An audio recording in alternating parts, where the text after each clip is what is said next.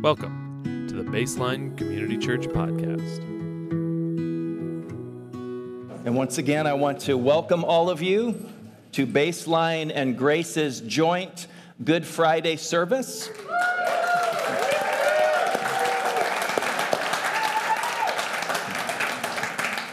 So, my name's Chris Jackson. I'm one of the pastors over at Grace Church, and I'll be talking to you tonight and then also during part of the message on Easter Sunday. We have a, a dynamic tag team message prepared for the sermon part of Easter Sunday. And don't you love the tent and the palm trees? I know you baseline people have seen that for years, but this is our first time seeing it. That's pretty awesome.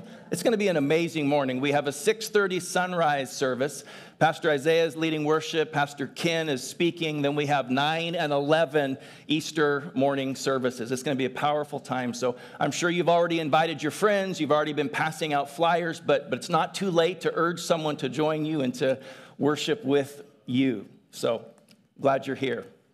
And I love these moments when the global church gathers together around a theme or a, a time for the same purpose. Uh, the, the, the, the church calendar has Good Friday as the day when followers of Jesus all over the planet pause to remember the events of the crucifixion and the death of Jesus at the original Good Friday almost 2,000 years ago.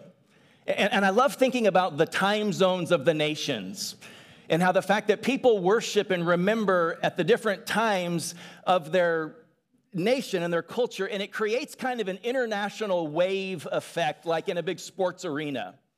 You know, when, when one group stands, they rise together and then sit so that the next group can rise and then pass it off to the next. Do you know, there have already been Christians in Beijing and Cambodia and Kenya and even in Ukraine who have risen to recognize Good Friday and Jesus and what he means for us. And tonight it's our turn.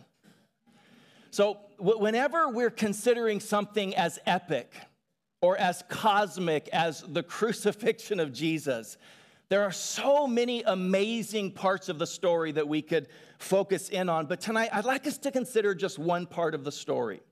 I want us to think about what caused Jesus' death physiologically? What was it about the crucifixion that actually brought him to the point of dying? I mean, we know from the scriptures that, that in a spiritual sense, Jesus had taken the sins of the world and absorbed them in his own body. And then he defeated all of those things by dying and then being raised back to life again. But, but from a biological standpoint, from a, a bodily standpoint, what killed Jesus? That there were a lot of parts of the crucifixion that could have killed him. I mean, Roman crucifixion was brutal. Just the scourging alone could have caused his death. But when they beat him with the whips, it tore his body apart. In fact, people often died during the scourging before they even got to the crucifixion. He could have died when they smashed a crown of thorns into his skull and then beat him on the head with sticks. I mean, that could make somebody die. He could have died from blood loss. He could have died from suffocation. In fact, most crucifixion victims died of suffocation before their other wounds had a chance of killing them. But, but I don't think that's what killed him. There's a fascinating verse in John chapter 19. So why don't you go there with me? Why don't you open your iPhones to John 19? That there's a curious verse that gives us kind of a medical insight into what it was that may have actually led to Jesus Christ's death. In John chapter 19, verse 31, it says, Now it was the day of preparation, and the next day was to be a special Sabbath. Because the Jewish leaders did not want the bodies left on the crosses during the Sabbath, they asked Pilate to have the legs broken and the bodies taken down. And the, the hypocrisy in this moment is almost incomprehensible. We have just facilitated the unjust execution of an innocent man. Some people think he's the sinless Son of God. But regardless, we just murdered an innocent man. But, but tomorrow we're going to honor God by resting on the Sabbath. So do you mind taking those bodies down for us? It, it's staggering. But in the next verse, the soldiers therefore came and they broke the legs of the first man who had been crucified with Jesus, and then those of the other. But when they came to Jesus and found that he was already dead, they did not break his legs. Instead, one of the soldiers pierced Jesus' side with a spear, bringing a sudden flow of blood and water. And the sudden flow of blood and water that poured out of Jesus' side indicates heart failure. When the human heart gets strained to the point of of um, failure, the tissue around the pericardium draws fluid and water from the other parts of the body and it swells. Um, from a, a, medical, technical uh, perspective, Jesus died of heart failure. His human heart broke. Have you ever had your heart broken? And I, I could probably get as many yeses to that question if I asked, How many of you tonight are human? because to be human is to risk heartbreak. Rather than asking, Have you ever had your heart broken? I could ask, When's the last time you had your heart broken? Have you ever been unlucky in love? Have you ever thought you were lucky in love, but then the person you loved turned on you? Have you ever been lucky? Has that happened? Is that why you're smirking? I feel like I'm very close to you right now. Is this a little too close? and I love the hair, by the way. But have you ever been lucky in love, but then the person that you loved um, died or lost their memory?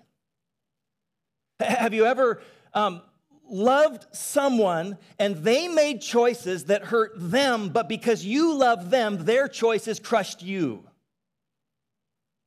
you know, parenting is a pretty courageous endeavor. To be a parent is to have your heart leave your chest and attach itself to this clumsy little human and then follow it around for the rest of your life, knowing that when they trip, your heart gets bruised. When they get hurt, your heart bleeds. And if that sounds unhealthy and terribly codependent, welcome to parenthood. There are some people who would love the chance to experience the risks of parenthood, but they can't have children. So their heart breaks in different ways. Their heart breaks on Mother's Day and Father's Day and Child Dedication Sunday and when friends post gender reveal parties online. Have you ever lost a child or a sibling or a parent or a spouse or, or a dream?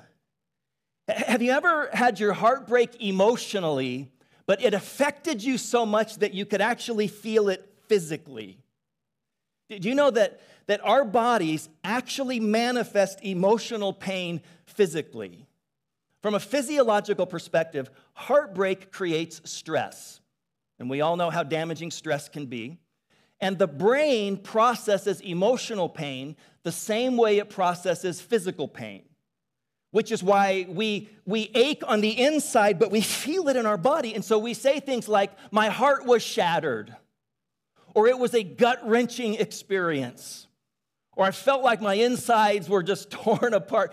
We describe heartbreak in such a way that it hints at what it actually does to us. Acute emotional stress can actually cause the left ventricle of the human heart to be stunned or paralyzed. And when that happens, it triggers heart attack like symptoms. So a person can actually have severe chest or shoulder or arm pain, or dizziness, or nausea, or, or, or fatigue, or, or vomiting. Now, the good news is that those symptoms go away and they don't usually create actual long term physical damage. And so that's the good news. The bad news, though, is that people actually feel like they're having a full on heart attack. There's actually a, a medical name for heartbreak induced pain. It's Takotsubo cardiomyopathy. Myopathy. me try it again. Takotsubo cardiomyopathy. Here's how Cedars Sinai in LA describes this Takotsubo cardiomyopathy, or TCM, is generally a short term, a temporary type of heart condition. It can be triggered by an intense emotional or physical stress. It causes sudden chest pain or shortness of breath. The symptoms of TCM can look like a heart attack. It's also called stress induced cardiomyopathy or broken heart syndrome. Jesus died of a broken heart. And can you imagine what it would have been like if he hadn't? Could you imagine an all powerful God without a broken heart? Can you imagine um, a, a, a, God that didn't have that? A broken heart is what makes you relatable. It's what makes you approachable. It's, what makes you able to comfort and to heal. Um, Hebrews 4.15 tells us, we do not have a high priest who is unable to empathize with our weaknesses. We have one who's been tempted in every way, just as we are, yet he did not sin. In Psalm 34 18, David said, The Lord is near to the brokenhearted. He saves those who are crushed in spirit. In 2 Corinthians um, 1 3, the Apostle Paul described God as the Father of compassion and the God of all comfort, who comforts us in all of our troubles. God could never be the source of all comfort if he hadn't had a broken heart. See, there's a level of comfort that can only come from someone who actually understands. Anyone can echo truth. And, and, by the way, echoes of truth can still be powerful and very helpful. But the person with authority in a situation is a person who has actually lived that same kind of situation, and so they know. Um, when Jessica and I lost our first daughter, and she was three and a half, uh, we heard lots of echoes of truth. We had so many people echoing to us the truths that they had heard. And, and some of it was great, some of it was very helpful. But, but there was a, a, a significant difference between somebody echoing truth and somebody who had actually lost a child. But the, the interesting thing, though, is when somebody had actually lived that story, they usually didn't say very much. They usually just showed up and cried. I think sometimes tears are comfort's best dialect. Uh, sometimes God can be pretty quiet. Uh, Mother Teresa was interviewed by Dan Rather from CBS News, and he wanted to talk to her about prayer. And he said, So tell me, when you, when you pray to God, what do you say to him? And she said, I usually don't say very much, I mostly just listen. And he said, Okay, well, when God talks to you, what does he say? And she said, He usually doesn't say much. he mostly just listens too. But then she said this She said, And if you don't understand that, I can't explain it to you. See, sometimes there's a silence in God that is pregnant with communication. It's bursting with communication because it's the silence of one who understands. It's the silence of one who went there first. He went before us and died of a broken heart, so he, he, he, he knows. You know what I've noticed? It's, it's not usually the people who have suffered greatly who are cynical or dismissive about lesser sufferings.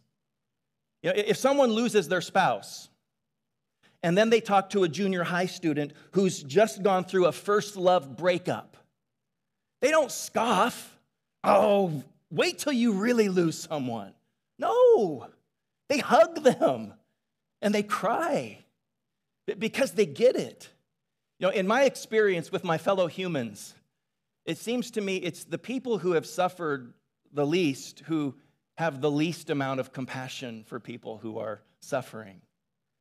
Jesus suffered the most, and he is the God of all compassion. You know, I think I could follow a God like that.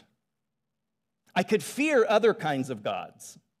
I think I could be afraid of a God who was all powerful and did not have a broken heart.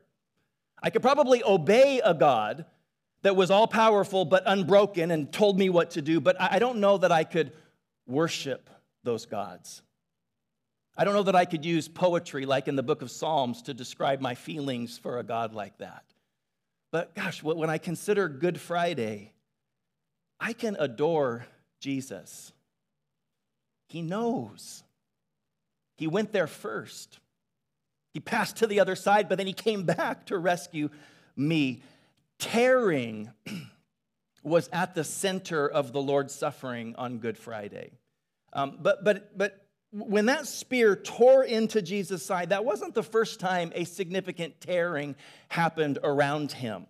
There were two significant tearings that occurred that kind of bookended Jesus' ministry, and they tell us so much about God. Let me read them to you. The first one happened at his baptism.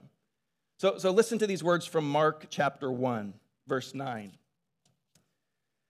It says, At that time, Jesus came from Nazareth in Galilee and was baptized by John in the Jordan. Just as Jesus was coming up out of the water, he saw heaven being torn open and the Spirit descending on him like a dove. And then a voice came from heaven You are my Son, whom I love. With you I am well pleased. And then the second significant tearing occurred immediately after his death while he was still on the cross. So a little deeper into Mark, in Mark 15 33, it says, At noon, darkness came over the whole land until three in the afternoon. And at three in the afternoon, Jesus cried out in a loud voice, Eloi, Eloi, Lama Sabachthani, which means, My God, my God, why have you forsaken me? When some of those standing near heard this, they said, Listen, he's calling Elijah. Someone ran, filled a sponge with wine vinegar, put it on a staff, and offered it to Jesus to drink. Now leave him alone. Let's see if Elijah comes to take him down, he said. With a loud cry, Jesus breathed his last and the curtain of the temple was torn in two from top to bottom. And when the centurion who stood there in front of Jesus saw how he died, he said, Surely this man was the Son of God. So, so notice the similarities at the beginning and the end of his life. At the beginning of his ministry, uh, he, he comes out of the water, heaven is torn open, and the Father affirms him. Did I just spit on you? I got really close. and you didn't even flinch. At his death, the second he breathes his last, the, the veil in the temple that separated the common people from the Holy of Holies gets torn, and then the centurion affirms him. So, so notice, it's a two part affirmation of identity. Heaven affirmed him, and then earth affirmed him. Heaven and earth sang together, This man really is the sinless Son of God come into the world to save the world. In both instances, heaven moved a little bit closer to earth. In the first instance, the, the veil between heaven and earth got ripped apart. In the second instance, the veil that kept people away from God got ripped apart. Um, the word torn in both of those instances is interesting to me. It's the same Greek word in both places. It's the Greek word schizo. And the word means to rip, rend, or tear. Um, the word literally refers to the idea of grabbing something from the top and ripping it open. You know, th- there are a lot of ways to break something apart. You know, you can, you can smash something, you can crush it, you can slice it, you can blow it up, or you can tear it. Um, th- th- this word speaks to grabbing something from the top and shredding it. Um, when I was in youth group, I don't know if Isaiah, if you ever saw this group, but I remember seeing the Power Team perform. Anybody remember the Power Team? There, was the, there were these bodybuilding evangelists. They would carry refrigerators up onto the stage and they would rip phone books in half. But, but if I was ripping a phone book, or probably a piece of paper more realistically, if I rip a piece of paper, it tears from top to bottom. That's the exact word used when the veil in the temple was torn. So please catch the image and catch the drama. The instant he comes out of the water, heaven is ripped open like God was just waiting to say, He's here. It's begun. Joseph, Mary, you did your job. My son's been launched. The kingdom is here. I love you. Go for it. And then the second Jesus says, It's finished, and offers up his life, immediately that temple veil, it's almost like if it was angels or God, I don't know, but immediately, as soon as it's done, the, the, the veil was torn. There's no distance now between God and humanity. And the common denominator was Jesus. His tearing brought heaven closer to us. When he was torn, when his heart broke, when the blood and the water poured out of him and ran down the slopes of Calvary, humanity found its cure, its fountain of youth, its source of unconditional love. You are not alone in your heartbreak. Good Friday proves that. And you're not doomed to your heartbreak. Easter Sunday proves that. And that'll be our message on Sunday. Tonight, let me bring the worship team back up here. I want us to do a couple of things. As I'm going through the list of all the possible heartbreaks, it could be that you've, you've got some pieces to your heart tonight that aren't firmly fused together. Tonight, when we receive communion, I want us to bring the pieces of our heart back to Jesus. Maybe you're doing pretty good. Your heart's been realigned, but it's still a little fragile. You know, they say that a, a, broken bone heals stronger, but it takes a while before it gets to that place. Maybe you will be stronger, but you're still a little vulnerable tonight. I want you to bring that part of your life to Jesus. But, but also, if you survey the condition of your soul tonight and you realize, I think I'm pretty good, there's no clearly discernible cracks or breaks in the foundation, then I want you to act as a proxy. And in the same way that we worshiped on behalf of someone else, I want you to visualize picking up the contents of someone else's heart because everybody in the room knows somebody whose heart has been going through it. And I want you by faith to scoop up the fragments of that person's heart and say, Jesus, would you put them back together again? His brokenness brought heaven close enough to heal our brokenness. And it's really pretty fascinating. There's something about pure pain Impure pain can turn bitter. Unhealed hurts can become hurtful. But when we let God cleanse and when we grieve and mourn and fix and repair, our brokenness can actually heal someone else's brokenness. And so let's ask God to do that tonight. Don's going to lead us in communion. And as he takes us into receiving the elements by faith, let's ask God to cleanse, wash, renew, repair, and repeat.